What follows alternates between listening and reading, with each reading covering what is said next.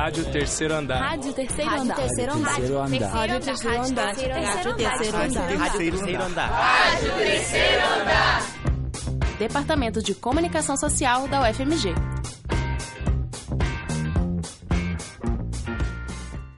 Fala aí. Fala aí. Fala aí. Fala aí. Fala aí. Fala. Fala aí. Fala aí. Olá, queridos e queridas ouvintes. Eu sou Daniele do Luxemburgo e sou intercambista aqui na UFMG. Aqui no estúdio da Rádio Terceiro Andar tem a Bruna e o Luiz comigo. Hoje vamos falar sobre a manifestação contra o Bolsonaro que aconteceu há dois dias, o sábado passado. Bruna, você estava no centro de Belo Horizonte, mas antes que você vai contar para nós um, como foi, Luiz, você tem algumas informações gerais sobre a manifestação para nossos ouvintes? Exatamente, Dani. Bom, é... oi todos aí, ouvintes da Rádio Terceiro Andar. É, o movimento Linal foi convocado por mulheres em todo o Brasil no sábado anterior contra o militar reformado Jair Bolsonaro.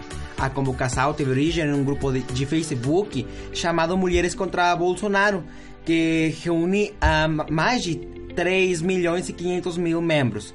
Em resposta, esse movimento também foi convocado a manifestações em favor do candidato do PSL. É, é, o movimento Elinal foi realizado em 114 cidades em 10 estados brasileiros, além de do outros países em cidades do mundo, como Nova York, Lisboa, Paris e Londres. É, em comparação, foram só 40 manifestações a favor do Bolsonaro. Só aqui em VH é, houve quase 100 mil participantes que estiveram lá na Praça 7, né, Bruna? Exatamente, Luiz. E na Praça 7 o clima era muito rico, você conseguia observar toda a manifestação democrática das mulheres é, na Praça 7, que o movimento começou na Praça 7, porém seguiu para a Praça da Estação e seguiu junto com blocos, baterias de carnaval, um movimento que mostrava mostrava a, a população de Belo Horizonte que as mulheres daqui não vão aceitar um, um, governo antidemocrático, fascista e que se opõe aos direitos das minorias sociais no país. Uma movimentação muito colorida, né? Exatamente. É, Dani, você que acha sobre a, a questão da manifestação da, é, do, do Elinão? Em, em, seu país já aconteceu? É, alguma situação similar lá, lá na Europa?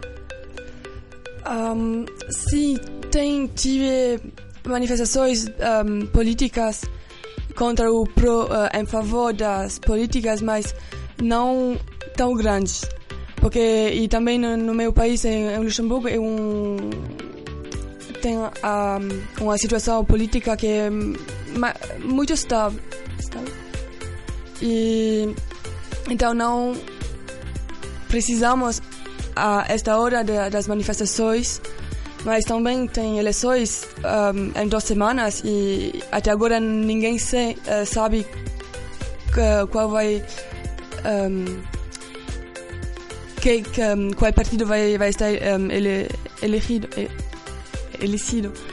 E então não sei o que, que vai acontecer depois. Ah, entendi. Mas mas a diferença da Europa aqui na Latinoamérica, principalmente no México, é, este ano também tem sido bastante movimentado nessa, nessa questão.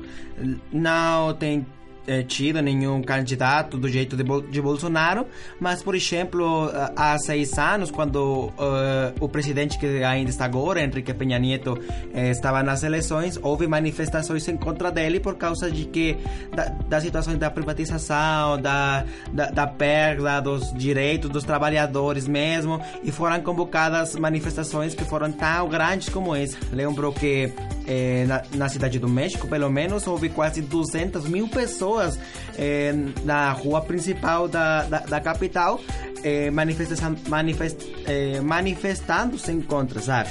Então, acho que aqui Latinoamérica tem esses, esses movimentos, tem eh, um pouco de instabilidade, a diferença da, da Europa, mas acho que pode melhorar a situação. Não sei o, o que está achando você, Bruno. Eu creio que essa instabilidade que existe na, na América Latina, diferente da Europa, advém do fato das democracias aqui serem muito recentes. A gente tem, a gente ainda tem de lutar por direitos que há muito tempo foram conquistados na Europa. Então, eu acho que essa, essa luta, essa manifestação contra Bolsonaro, ela, ela significa principalmente um medo do retrocesso. A gente, a, a gente tem uma memória muito recente de uma ditadura militar. E ele já teve posições muito claras acerca do, do, do que ele acha da ditadura. Com falas como hum, deveria ter matado muito mais do que matou. Então eu acho que a postura dele representa uma ameaça para a nossa democracia. Só para que a gente tenha contextualização, porque, bom, sabemos que uh, a gente não só do Brasil que ouve a Rádio Terceiro Andar. Como foi aquele regime militar que aconteceu no Brasil eh, no, no século anterior, para que a gente tenha um pouco mais de conhecimento? O regime militar, ele, o tempo em que ele durou, ele foi muito rígido com com as questões de liberdade. Você não podia expressar sua, seu ideal político. Ele perseguia e chegou até a assassinar pessoas que eram membros de movimentos contra a ditadura e, e representou um período muito escuro na, na, na, nossa democracia, uma vez que a gente não tinha garantido os nossos direitos. E pensando nisso, é, fazendo algum cenário futuro, é, tenho dois, uma, uma pergunta primeiro para você é, haverá uma manifestação maior no caso que Bolsonaro é, vai no segundo turno, que Bolsonaro ganhe mesmo? Eu creio que o movimento de mulheres já se mostrou muito forte. É, foi uma das maiores, um dos maiores movimentos organizados por mulheres no, é, do Brasil e isso mostra o potencial de organização que nós temos, o potencial de luta. Então eu creio que se houver uma, uma eleição para o Bolsonaro, nós seremos a principal fonte de oposição a ele, que nós já mostramos que estamos dispostas a ir para as ruas para lutar contra o retrocesso e nossos direitos. Um crescimento da, da do movimento, né? Dan tem alguma questão adicional que quer, quer dizer? a única opinião? coisa que quero, que, um, quero um, adicionar é que eu acho que agora, na, no dia de hoje, um, o que tem as políticas da América do Sul, do Brasil, da Europa em comum é que todas viram na, na direita. São racistas, homofóbicas, um, antissemitas e acho que esse é o, o ponto que, que realmente uh, deve ser um, um, maioria. Mas, gente, já está a fim, a, a fim da nossa emissão. Obrigada para nos acompanhar e ouvir a Rádio Terceiro Andar.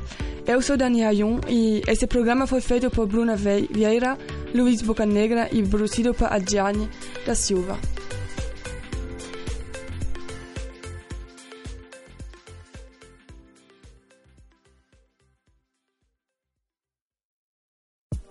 Você ouviu uma produção da quarta temporada da Rádio Terceiro Andar.